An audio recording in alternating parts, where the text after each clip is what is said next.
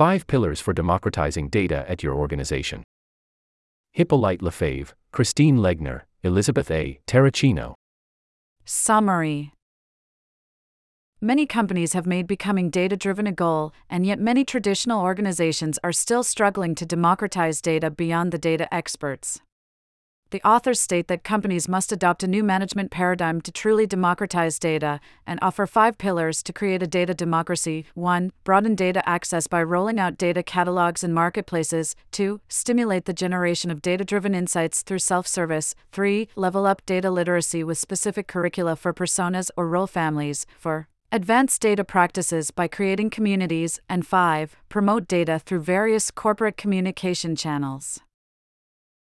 Becoming data driven has been a North Star for most companies, and those who have not yet managed to infuse data into their organization's cultural DNA, preventing its use at scale, are now lagging behind their competitors, and the disparity is growing.